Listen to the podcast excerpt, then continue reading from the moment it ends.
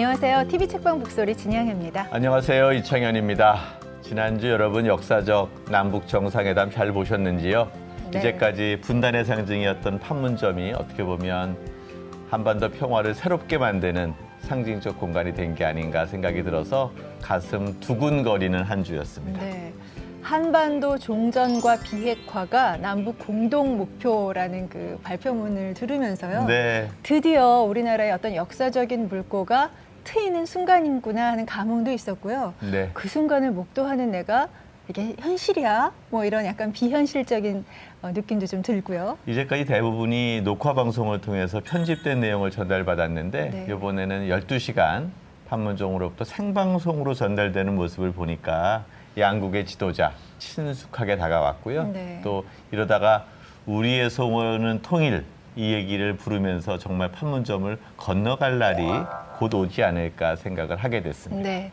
많은 분들이 비현실적인 현실이었다라는 말씀들을 하시더라고요. 네, 그리고 맞아요. 앞으로 일어나게 될 변화에 대한 희망과 기대가 상당히 큽니다. 한 번도 가지 못한 길을 이제 우리가 함께 가야 하는데요. 그러면 정말 막연하게 지금까지 생각했던 것을 뛰어넘어서 서로 이해하고 그에 대한 확실한 준비들이 세세하게 진행이 돼야 할 것 같습니다. 오늘은 아마 여러분과 함께 그런 준비를 할 생각을 해볼 수 있는 시간이 되지 않을까 싶습니다. 네, 궁금하시죠? 네. 오늘 만날 분 화면으로 먼저 보시고요. 저희 곧 만나 뵙겠습니다.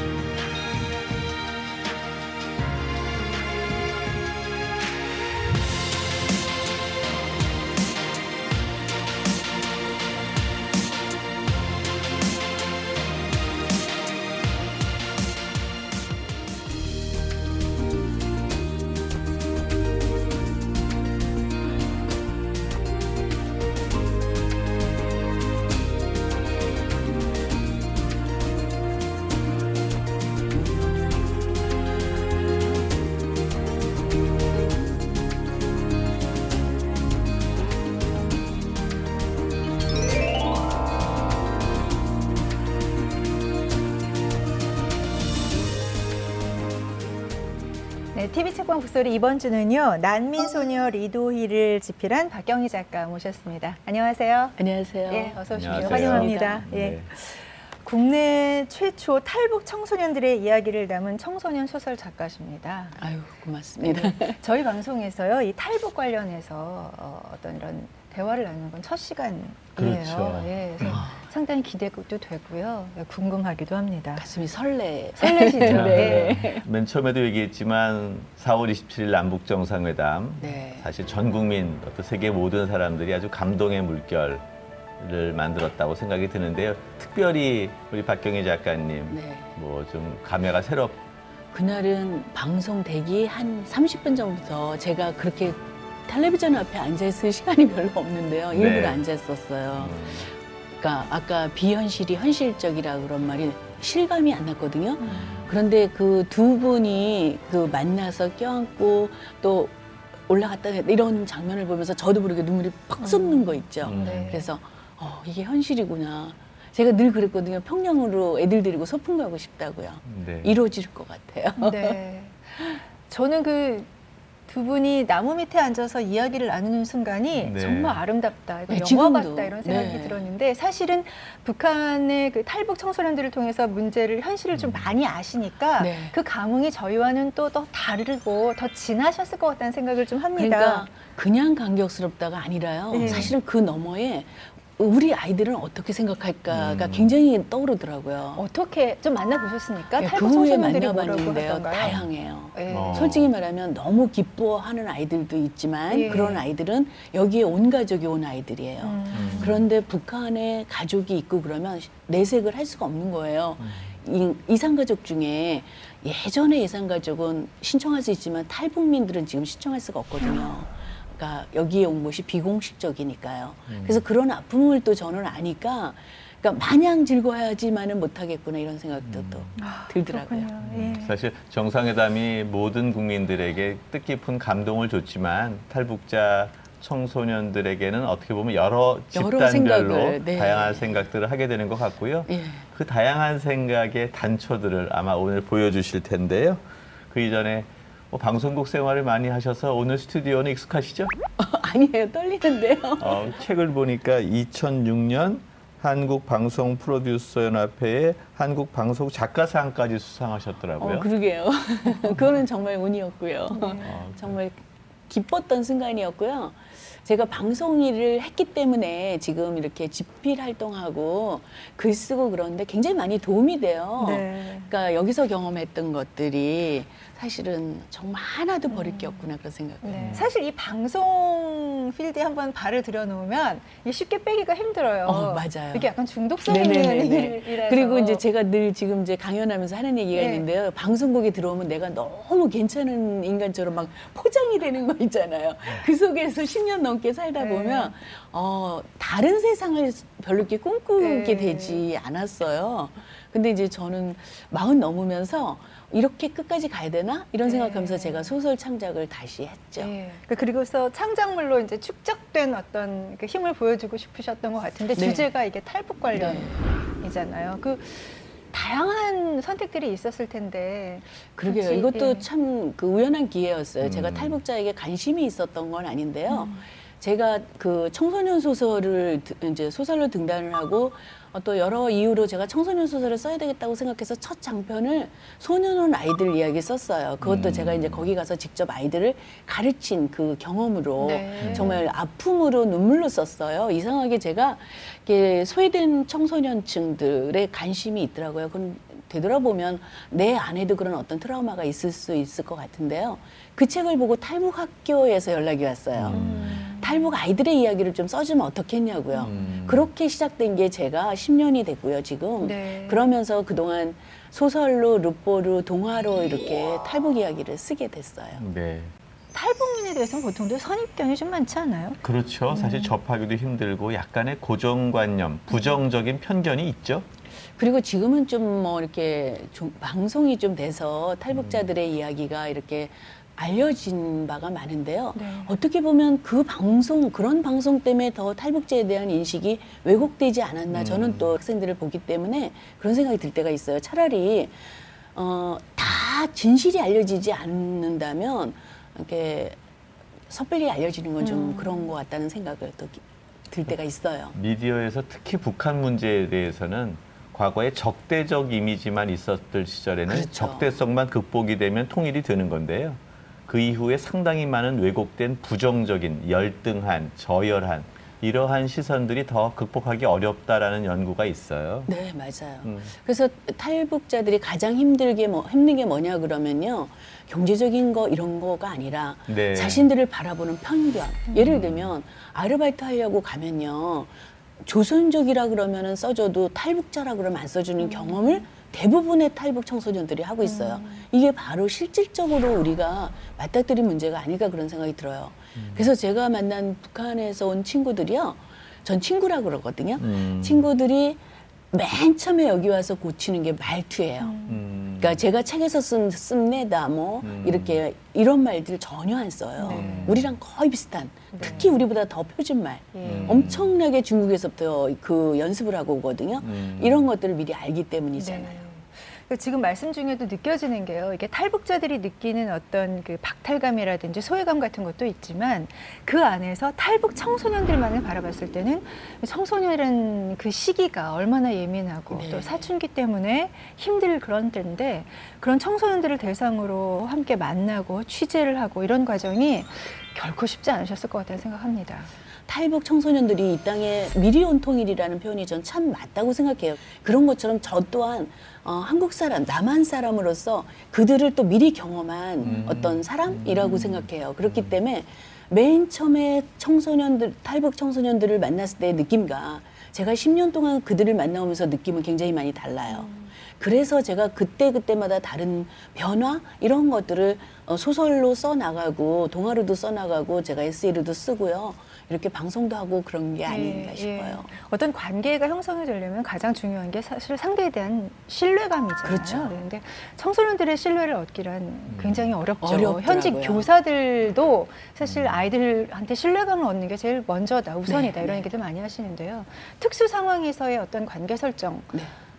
어떻게 하셨어요? 그, 예, 그 노력이 좀 어마어마하셨을 것 같거든요. 저는 맨 처음에 이제 그 탈북 청소년들의 어, 10년 동안의 여기네, 여기에서 삶을 음. 루포로 써달라 그래서 이제 제가 방송 작가였으니까 전 취재도 또 많이 다녔거든요. 그래서 쉽게 갔어요. 음. 가서 루포를 써야 되니까 인터뷰를 해야 될 거 아니에요. 그래서 청소년들에게 이렇게 넌 어디서 왔어? 왜 왔어? 어떻게 왔어? 음, 음. 북한은 어때? 이렇게 직접적으로 음. 물어본 거예요. 음. 그랬더니 애들이 다 이렇게 씩 웃을 뿐이지 하나도 얘기를 안 해요. 음. 나중에 알게 됐어요. 아픔이 다 있는 아이들인데 음. 그 얘기를 그때그때마다 어떻게 하겠어요. 음. 음. 그래서 제가 생각을 한 게, 아, 그러면 내가 저들 속으로 들어가야 되겠구나라는 생각을 했고요.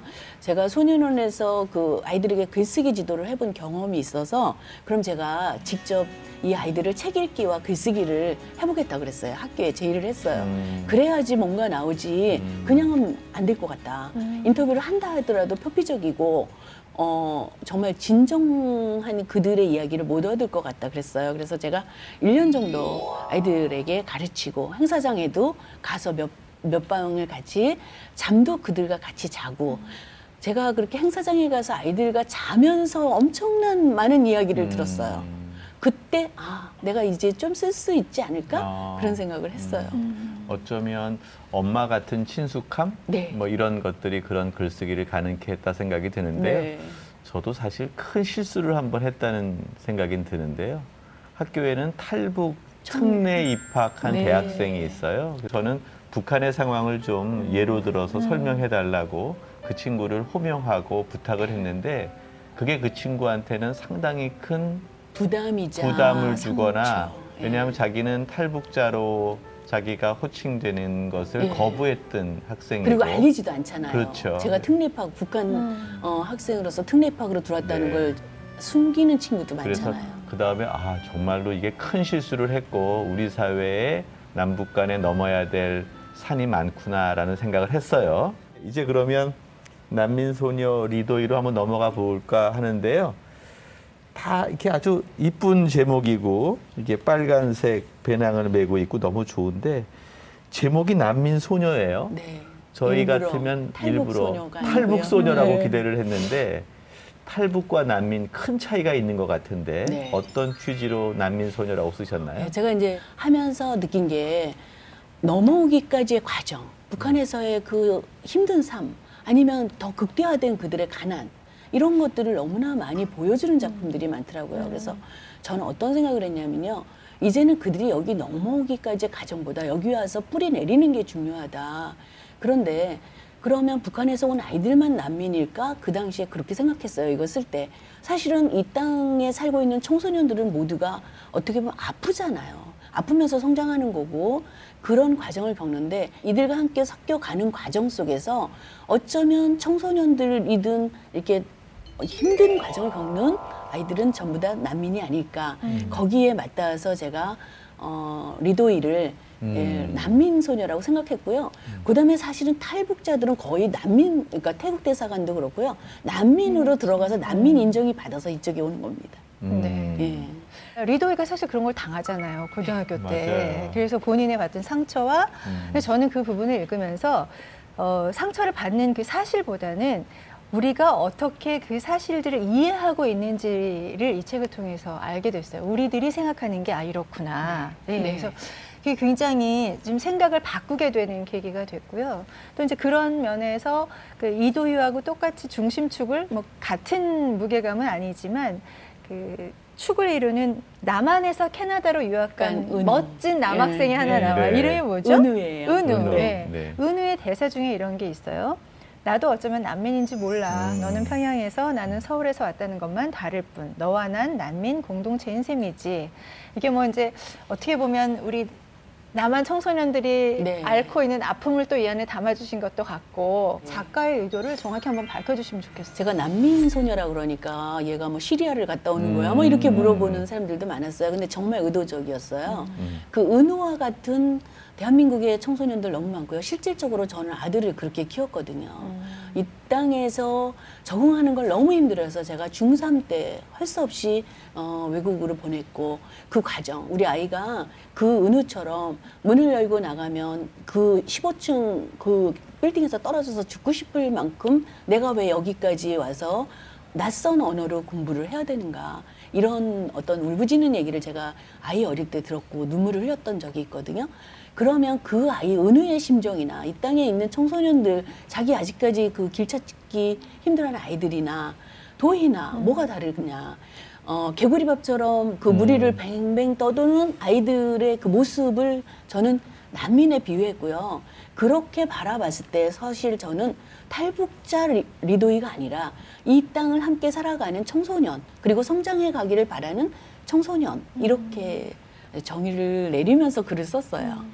사실 어, 탈북이라고 얘기하는 건 되게 남한적 시선이죠. 그렇죠. 예, 그러니까 남한에서 북한에서 내려왔다는 거고 국제적인 용어와 일반적인 학문적 용어는 난민이 맞죠. 그렇죠. 근데 이제 우리는 난민은 주민 이렇게 얘기하고요. 그렇죠. 네. 예, 뭐 저기 베트남 난민이나 시리아 네. 난민만 떠올리는데 아주 좋은 개념이라고 생각하는데 아까 은우라고 얘기했죠. 네, 은우가 헬조선 남한의 교육 난민이라는 네. 생각도 들고요. 네, 맞습니다. 예, 도희가 어떻게 보면 북한의 정치적 또는 경제적 난민 이렇게 생각한다면 난민의 두 주체가 캐나다에서 만나게 되잖아요. 네. 그 설정이 저는 참 독특했던 것 같아요.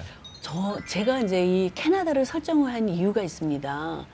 어, 제가 주로 이제 학교에서 고3반을 지금 이제 지도를 하고 있어요. 어떤 남학생이 나이가 많은데 영어를 너무 잘하는 거예요. 음. 진짜 저희는 외국인들이 직접 와서 대화를 나누고 그러는데 거의 프리토킹을 하더라고요. 그래서 북한에서 온 아이가 더구나 나이도 저렇게 스물다섯쯤 된 아이가 어떻게 저렇게 영어를 잘하나. 그랬더니 나중에 얘기를 하는데 자기가 캐나다에 7년을 가 있었대요. 음. 그런데 국적을 못 얻은 거예요. 음. 여러 이유로. 국적을 얻기 위해서 거기를 간 거예요. 음. 이 책에 나오는 것처럼 남한에 오면 이런 어떤 아픔을 당한다는 걸 이미 들었어요. 음. 그 고위층이기 때문에 평양에서. 음. 그러니까 캐나다를 갔는데 캐나다에서도 그게 안 됐던 거예요. 음. 그래서 다시 한국으로 들어와서 여기서 공부해서 대학을 가려고. 이건 너무나 기가 막힌 일이다. 음. 그냥 올려면 한국으로 와서 음. 제대로 이렇게 하면 좋을 텐데 이 7년이란 기간 동안 난민 신청을 위해서 거기가 있었던 그 삶, 음. 어떤 이 분단의 정말 극렬한 이 아픔이 이 하나이에게 그치는 게 아니라 이게 정말 우리 역사, 우리 문화, 그다음에 우리 조국의 일이 아닌가 그런 생각을 음. 그때 굉장히 충격을 먹었어요. 그러면서 음. 여러 가지 구상을 하면서 제가 이제 주인공을 리더이를 잡았죠. 근데 제가 또 이제 약간 그 드는 반론 같은 건데요. 탈북이라는 개념은 사실 우리 문제 같거든요. 우리가 책임져야 되고 내가 끌어안아야 돼라는 음. 생각이 더 많이 있을 수 그렇지. 있는데 난민하면 좀 객관화되는 맞아요. 느낌이 좀 있어요. 네. 그리고 어느 쪽을 선택하는 게 우리가 좀 더 하나가 되는데 좀 더 빠른 음. 길을 갈 수 있을까 뭐 이런 생각도 저는 들더라고요. 어, 우리가 난민은 사실은 탈북자보다 더 그래도 좀 온화한 음, 그런 걸로 보게 되잖아요. 근데 저는 이들이 정말 진정한 난민의 우리가 정신으로 보면 마음으로 보면 보는 시각이 다르지 않을까 싶고요. 어, 남북 정상을 하면서 저는 어떤 생각을 했냐면요. 탈북자들이 이 땅에 와서 정말 잘 적응해야 되는데 음. 저들이 잘 사는 모습으로 그리고 정말 이 땅에 뿌리 잘 내려서 당당하고 제가 리도이를 그렇게 그리고 음. 싶었거든요. 음. 어떤 여기서의 어떤 소외층의 삶이 아니라 음. 음. 자기 목소리를 분명히 내는 여, 음. 그 리도희 그런 모습으로 살아갈 때 통일했을 때 사실은 저는 이렇게 생각을 했어요. 이들이 조금 일찍 한국에 남한에 왔고 그들이 여기를 알기 때문에 북한도 알고 남한도 알기 때문에 징검다리 역할을 음. 분명히 할 거다. 긍정적인 그 역할을 지금 온 지금 내가 만나고 있는 탈북 청소년들일 거다. 그런 의식이 있어야 된다고 생각을 하게 되고요. 정말 앞으로 그래야만 이 통일의 시대에도 그 간극을 좁히는데 음. 좀 도움이 되지 않을까 그런 생각을 해요. 난민 이야기를 좀 이어가자면 사실 우리가 전쟁 치르면서 월남 네. 그리고 이제 냉전 시기에 귀순 그다가 이제 탈북, 탈북. 이런 말까지 나왔어요. 그 다음에 또 세터민 네. 뭐 이런 얘기들이 있는데 이런 단어들과는 좀 뉘앙스가 다른 것 같아요. 네. 그래서 이런 단어들 어떻게 생각하셨는지. 탈북민들을 제가 청소년 말고도 이렇게 일 때문에 이렇게 좀 음. 만나게 되는데요. 세터민 이런 얘기를 들으면 마치 이렇게 이런 느낌을 받는 것 같았어요. 왜 우리 저소득층을 모아놓고 음. 이, 이게 행사를 하면서 막 그 높은 사람들 모아놓고 오늘 여기에 모인 저소득층자를 위해서 우리가 어. 뭘 했습니다. 막 이런 어떤 음. 그런 느낌들을 받는 것 같은 느낌이었어요. 그러니까 어떤 네. 구분, 네. 너와 나는 달라 이런 느낌을 받았어요. 그래서 제가 그런 걸 많이 받아서 그냥 저는 친구라고 그래요. 네. 어, 내가 오늘 만난 친구들은 뭐 이렇게 어르신들은 제가 뭐 그냥 어르신 이렇게 해요. 그분들을 만날 때 이렇게 음. 하거든요. 그랬을 때 아직까지 그 언어의 그런 부분도 명확하지 못하면서 그런 것도 좀 더 정리가 돼야 되지 않을까 사실은 세터민이 나온 얘기가 네. 탈북자들이 그렇게 고정관념의 부정적인 단어의 뜻이 많으니 네. 이제는 세터민으로 부르자라고 네. 세터민으로 했는데 사람들, 네. 그게 한 20년 써먹으면서 오히려 그것도 또 부정적 편견이 생겼다는 거죠. 그렇죠. 음. 그 본인들도 그건 알고 있고요. 음. 이해를 하면서도 그래도 그렇게 불리는 순간에 약간 움찔하는 느낌을 받았어요. 네. 네. 사실 우리 사회적 조건과 고정관념이 해소되어야지 이 언어의 문제도 자연스럽게 풀리는 게 아닌가 생각도 네. 갖게 됩니다. 네. 네. 어, 그런 면에서 이제 북한 지역에서 쓰이는 언어와 남한 지역에서 쓰이는 언어들이 음. 너무 다르기 때문에 공부를 좀 해야겠다는 생각을 그러면, 많이 하거든요. 네. 아, 재미있는 것도 많고요. 그걸 네. 이렇게 서로 알아가면서 음. 이렇게 느껴지는 기쁨 같은 것도 있어요. 일 없습니다. 그건 다, 다 아실걸요? 아. 그분들은 그게 아, 괜찮습니다. 그러니까 겸손한, 네. 겸손한 뜻이다. 네. 음. 근데 우리는 아니, 어, 일 없어. 음. 이거 음, 나만 이렇고요. 근데요, 실제로 학교에서 정말 북한에서는 계란말이를 색삼이라고 그래? 제가 이제 네. 그렇게 물어보고 그다음에 그 스타킹을 살 양말이라고 그래 이제 저희가 네. 전제 배운 데 어디 인터넷에서 음. 찾은 대로 물어보거든요. 근데 아이들이 씩 웃어요. 저희 그런 말 안 써요. 음. 저희 거의 여기에 말하고 똑같아요. 이런 네. 이런 말이 이제 맞는 것 같아요. 네. 왜냐면 약간 억양의 차이일 뿐이에요. 그러니까 네. 조선족 말이 좀 세고 이런 것처럼 그다음에 중국 언어의 그 오성 이런 게 있는 네. 것처럼 북한 말이 우리가 사투리 네. 경상도 사투리, 충청도 사투리 다르듯이 북한 말이 그렇게 좀 다르다라고 생각하는 것 그것부터 좀 변화를 우리가 그렇죠. 해야 되지 그렇죠. 않을까 그런 생각이 네. 들더라고요. 그리고 우리 방송을 많이 봐서 네, 우리 그 일상 용어들은 다 그쪽에서도 이해하고 근데 그래도 간간히 재밌는 건 있더라고요. 이 책에도 나오죠. 꽝포 같은 거. 네, 거짓말. 근데 음. 이거는 훨씬 더 그 느낌이 살아요. 그렇죠. 네. 꽝포, 꽝포 치지 말라.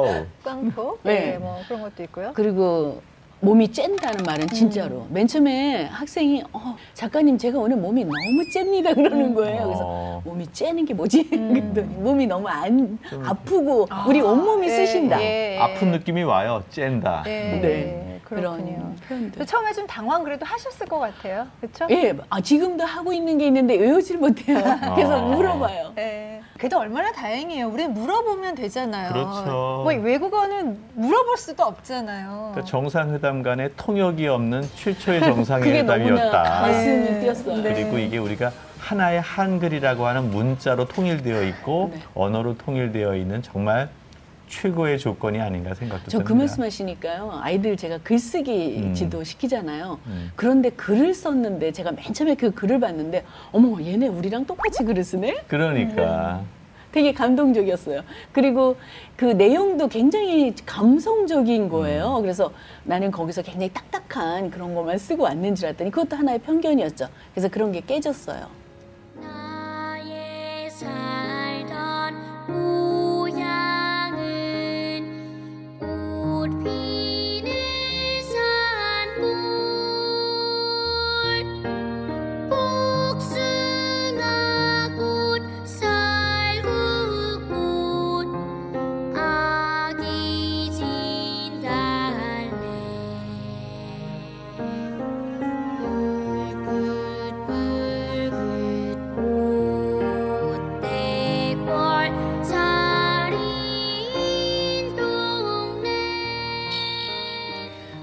과정에서 만난 북한 출신의 청소년들 뭐 여러 가지 에피소드도 있을 것 같고요. 사연도 있을 것 같고요. 예.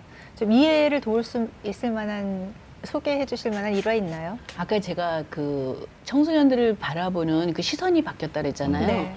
맨 처음에 취재할 땐 정말 많이 울었어요. 음. 어떻게 내 아들보다 어린 아이들이 이렇게 기가 막힌 사연을 갖고 이 땅에 왔을까? 쟤네들이 왜 떠돌아서 여기까지 와야 됐을까? 이런 슬픈 사연이 많아서 아픈 사연이 많아서 제가 사실은 그동안 그 아이들의 얘기를 좀 방송이나 인터 그 저자 강연을 하면서 많이 했어요. 근데 지금은 웬만하면 이제 하지 말아야지 이런 생각을 하는 게 내가 그 아이의 아픔을 이야기한 게 진짜 그에게 그 아이에게 또 아픔을 주는 게 아닐까 이런 생각이 들어요.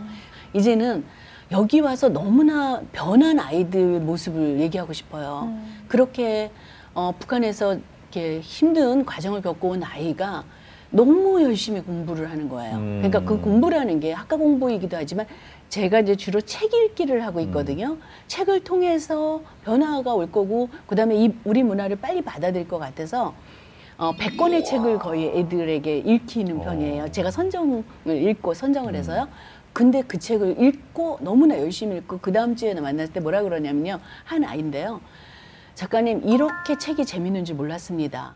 이 아이가 맨 처음에는 너무나 많은 아픔 때문에 늘 이렇게 울상이었어요. 그리고 음. 힘들어했어요. 음. 그런데 대학을 어, 들어가고요. 음. 거기서 그렇게 열심히 공부를 해서 자기가 지금은 졸업을 했어요. 이 땅에서 자기도 여성으로서 당당한 목소리를 내는 그 위치, 그 자리, 길찾기를 하고 있는 걸 보면서 사실은 탈북 청소년을 지도하고 탕소, 청소년들에게 바라는 것이 그 예전의 과거에 어떻게 살았느냐가 아니라 음. 지금 어떻게 뿌리내리기를 하고 있고 음. 어떻게 그들이 먼저 이 자리에서 음. 어, 길찾기를 하고 있는가 가 더 중요하다는 생각을 그러니까 했습니다. 그러니까 말씀을 들으면서 사실 저는 굉장히 마음이 아프더라고요.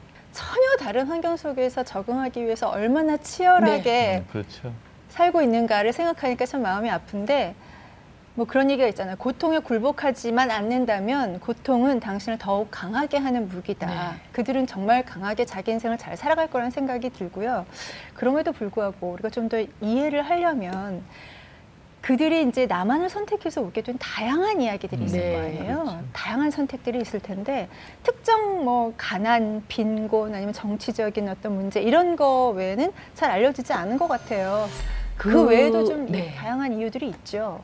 처음에 제가 만났을 때는 정말로 가난했고 어, 배고파서 왔다는 말이 맞는 것 같아요. 음. 음. 근데 최근에 들어오면서 음. 변화가 있어요. 음. 진짜 우리가 미국으로 부모는 여기서 어, 농사를 져서 아니면 정말 뼈빠지게 일을 해서 유학비를 보내듯이요. 음. 남한을 부모님들이 유학을 보내는 심정으로 자식 먼저 보내는 경우가 종종 있고요. 예. 그 다음에 더 놀라운 거는 중국에서 태어난 아이들 있죠. 네. 무국적자 네. 아이들. 네.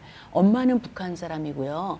어, 강을 건너서 중국에 들어가서 음. 사는데 피하기 위해서든 음. 어쨌든 어, 중국 아버지와 이렇게 살면서 태어난 음. 아이들. 그 아이들이 지금 한국에 많이 들어와 있어요. 음. 그래서 그들의 문제도 사실은 탈북 청소년들 못지않게 그런 변화가 있는데 그들은 결국은 뭐냐면 나만의 공부하고 또 다른 세상 세계로 음. 진입하고자 하는 그 열망이 굉장히 강해요. 음. 그래서 그들의 열망과 그런 부분을 우리 사회가 품어주고 음. 뭐 어떻게 지도해야 되는가, 인도해야 되는가, 길찾기를 보여줘야 되는가가 지금 어, 우리의 과제인 것 같아요. 네. 그러니까 과거의 탈북자 또는 귀순자 시절에는 정치적 이유 때문에 넘어온 거고요. 그다음에 이제 경제적 수준 차이 때문에 넘어온 사람이 많다면 네. 지금은 또 다른 문화적 요소가 있다. 어, 한 조사에 따르니까요. 네. 예, 탈북 청소년의 37%가 한국을 떠나 다른 나라에서 살고 싶냐는 질문에 그렇다고 답했다고 하는 걸 보면 적응하는데 굉장히 큰 문제가 있나 보다 미루어 짐작할 수 있는 예. 있어요. 어, 예를 들면 진짜 어려움이 많아요. 제가 음. 보니까 수업 시간에 졸고 있는 아이들이 꽤 많더라고요. 음. 그래서 저는 맨 처음에 굉장히 기분이 좀 안 좋았어요. 음. 어, 내가 너무 수업을 못하나? 막 이랬는데요. 알고 보니 밤새 아르바이트 하는 거예요. 음. 근데 그 아르바이트를 그럼 여기서 생활비가 부족해서 음. 그렇다 그러면 좀 이해가 되는데요. 북에 있는 가족을 데려와 오려는 그런 음.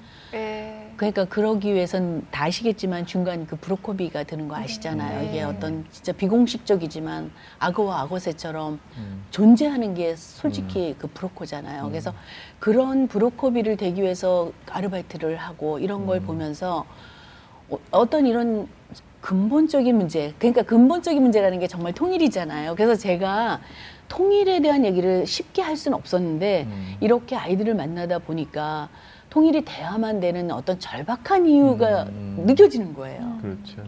아, 스무 살도 안 된 애들이 북한에 있는 부, 엄마 아빠 데려오겠다고 음. 자기만 왔으니까 음. 부모님이 먼저 보낸 거예요. 음. 그때는 부모님이 브로커비를 대줬지만 여기 와선 내가 그 어머님 아버님을 데려 음. 모셔와야 되겠다는 생각을 그 브로커비를 빌고 있, 벌고 있고 음. 뭐 생활비를 벌고 있고 뭐 등등이 음. 아참 아플 때가 많았어요. 네, 참.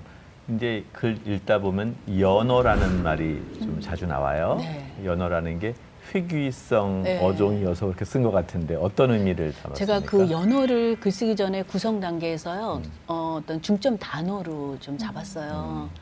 이 아이들이 사실은 이 땅에 어떤 사연이든 왔지만 돌아가고 싶은 곳일 것 같아요. 그리고 제가 그 수업하면서 만난 글 속에서 음. 한 가지만 소개를 하면요. 내가 키우던 강아지, 그 강아지 나 학교 갔다 오면 동구밭까지 날 음. 찾아왔는데 지금 어떻게 됐을까? 음. 내가 타던 세발 자전거 음. 아빠가 생일이라고 엄청 힘들게 사줬는데 그 자전거는 어디 있을까? 음. 이런 거를 글 속에 나타난 걸 보면서 아 돌아가고 싶구나 여기에 음. 왔지만 쟤네 저 아이들의 내면 속에는 정말 가고 싶은 곳이 자기가 태어난 그렇죠. 곳이 아닐까 음. 그런 생각을 해서 궁극적으로는 어, 리도이도 가고 싶은 곳은 평양일 것이고 자유롭게 네. 와, 왔다 갔다 음. 할수 있는 게 아닐까 음. 네. 그런 세대가 오는 것 같아서요. 네. 오늘 이 자리가 주는 어떤 그 깨달음 같은 게 저는 있는데요. 음. 그 우리가 우리와 다른 세상에 살고 있는 우리의 동포들을 볼 때 물론 통일이 됐을 때 내가 겪게 될 경제적 비용 때문에 적대시하는 것도 있고 두려워하는 것도 음. 있고 그리고 또 한 측으로는 무한한 애정과 연민을 갖고 보는 시선도 있고, 근데 그것 어느 것 하나도 사실은 과히 좋은 네. 시선은 아니구나. 음, 예. 제가 그런 말을 했어요 어디선가. 이제는 탈북민을 동정이 아닌 인정하는 음. 눈으로 바라보자. 어. 그러니까 우리가 같은, 우리가 음. 같은 그냥 좀 떨어져 있었던 음. 형제 이렇게 음. 바라보는 동정의 시선은 정말 모든 걸 너무 많이 그렇죠. 왜곡되게 보는 것 음. 같아요. 음. 인정하는 거죠. 차이를 존중하고 네. 그것을 차별로 인식하지 않도록 하는 게 네. 우리가 해야 될 거라고 생각이 들고요. 특히 저는 제일 인상적이었던 게 탈북민도 이제 여러 계층이 있잖아요. 남성과 여성도 있고 네. 성인과 청소년도 있는데 청소년들을 대상으로 했다는 게 되게 의미가 있고요. 청소년은 아무래도 앞으로 미래의 통일의 또 다른 주역이 돼야 되지 않겠습니까? 리더십, 리더자들이 될 거라고 생각해요. 지금 음. 어, 이 땅에 내려온 탈북 청소년들이 음. 앞으로 분명히 아까도 말씀드렸지만 남한도 경험해봤고요. 어떻게 보면 북한도 음. 반반일 것 같아요. 그렇죠. 저쪽에서 15년 살았다면 이쪽에서 15년쯤 살면 음, 통일이 네. 되지 않을까요? 네. 그러면 누구보다도 잘 아니까 어, 이런 모든 정책이라든가 그런 부분에서 큰 몫을 하지 않을까. 거기에 목표를 두고 탈북 청소년들에게 이런저런 교육을 하고 음. 기회를 주고 그렇다고 생각을 해요. 음. 되게 중간자적 역할로서 통일의 어떤 큰 간격을 이을 수 있는 존재다. 그렇죠. 이렇게 보시는 거예요. 그러면서 저도 나의 위치, 나의 음. 자리를 어, 수시로 점검합니다. 너는 그럼 뭘 할 건데, 음. 음. 어떤 목소리를 낼 건데, 음. 이런. 그래서 어, 그냥 막연하게 상상이나 그런 것이 아니라 이쪽 저쪽의 정세랄까? 음. 어떤 이념을, 이념으로가 아니라 가슴으로 그들을 바라볼 수 있는 음.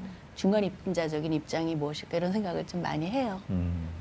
언제가 될지 모르지만 이제 통일이 되면 네. 그러니까 이제 뭐 탈북민이라는 말 자체도 이제 없어질 맞아요. 거고요. 뭐 아무튼 언젠가는 오겠죠. 예, 그때를 대비하기 위해서 우리가 지금 이제 준비할 가장 필요한 것들은 뭐라고 생각하세요? 통일에 대한 그러니까 우리가 사실은 통일을 생각하지 않으면서 살아온 세대인 것 같아요. 어떻게 보면요. 우리에서 오는 통일은 노래를 불렀지만 네. 진짜 통일이 될까? 진짜 통일이 되었으면 좋겠다라는 생각을 저도 못했고 내 자녀도 못하면서 커온 음. 것 같아요. 근데 이제는 좀 더 구체적으로 통일 후의 삶, 그 통일을 미리 준비하는 그때가 되지 않았나 그런 생각을 해요. 우리에서 오는 통일이 이제 다시 통일 후에 준비를 해야 되지 않나 네. 그런 생각이 듭니다. 저희들이 우리에서 오는 통일 같은 노래 함께 불렀으면 하는 생각도 들었었는데요. 자, TV 책방 북소리 공식 질문입니다. 박경희 작가의 가슴 속에 오랫동안 남을 책에서 만난 내 인생의 한 구절. 네. 어, 저는 그 청소년 소설을 쓰게 되면서 이 아웃사이더라는 책을 굉장히 좋아했어요. 한 열번을 읽었는데요. 음. 이책 속에 나오는 구절이 굉장히 구구절절이 와닿지만 그 중에 한 부분 읽어드리겠습니다. 네. 아웃사이더는 아마 읽어보신 분들이 알겠지만 음. 그 제가 지금 말한 그 어, 경계박 아이들의 이야기와 음. 그 소셜과 음. 어, 부잣집 아이들의 음. 얘기가 나오는 건데요. 그 중에 그 죽어가는 아이가 이 땅을 향해서 한 말이 있어요. 그래서 제가 그 부분 좀 잠깐 음. 읽어드리겠습니다. 난 이제 죽는 게 두렵지 않아. 이것도 나름대로 괜찮아. 그 애들을 구했으니까 그걸로 된 거야. 그 애들의 삶이 내 삶보다 훨씬 중요해. 아이일 때는 모든 것이 새벽처럼 신선해. 그러다가 모든 것에 익숙해져 버리면 낮이 되는 거야. 폰이 내가 말했던 저녁 노래 감동하는 것의 뜻을 이제 나는 알게 되었어. 음. 이러면서 이 아이가 죽어가면서 말을 하는데요. 음. 청소년들의 그 리도이의 그 가슴 속에 흐르는 그 감정이 아닐까 그런 생각을 했습니다. 네. 저는 이 책을 읽으면서요, 음, 그런 생각을 했습니다. 그, 제가 한때 정말 좋아했던 책이 있어요. 이탈리아 작가가 쓴 19세기의 그 출간된 작품인데요. 쿠오레가 있고요. 네. 그 안에 단편이 하나 있거든요. 그게 엄마 찾아 산말리라고 음. 애니메이션이 돼서 음. 전 세계적으로 빅히트를 그렇죠. 했죠. 음. 객관화해서 이 책을 보면요.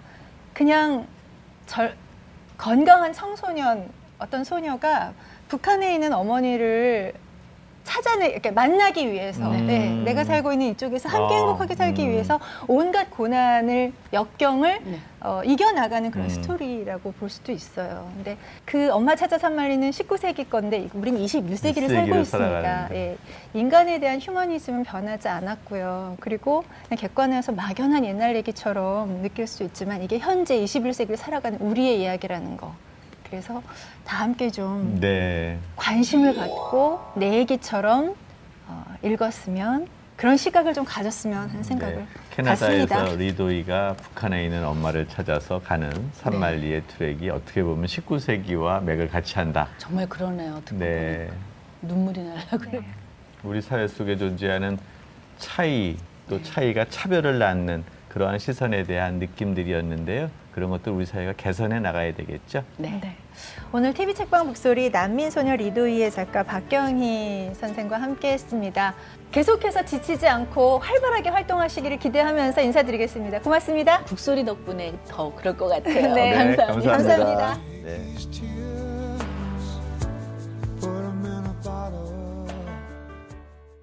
오늘 방송 좋았나요? 방송에 대한 응원 이렇게 표현해 주세요.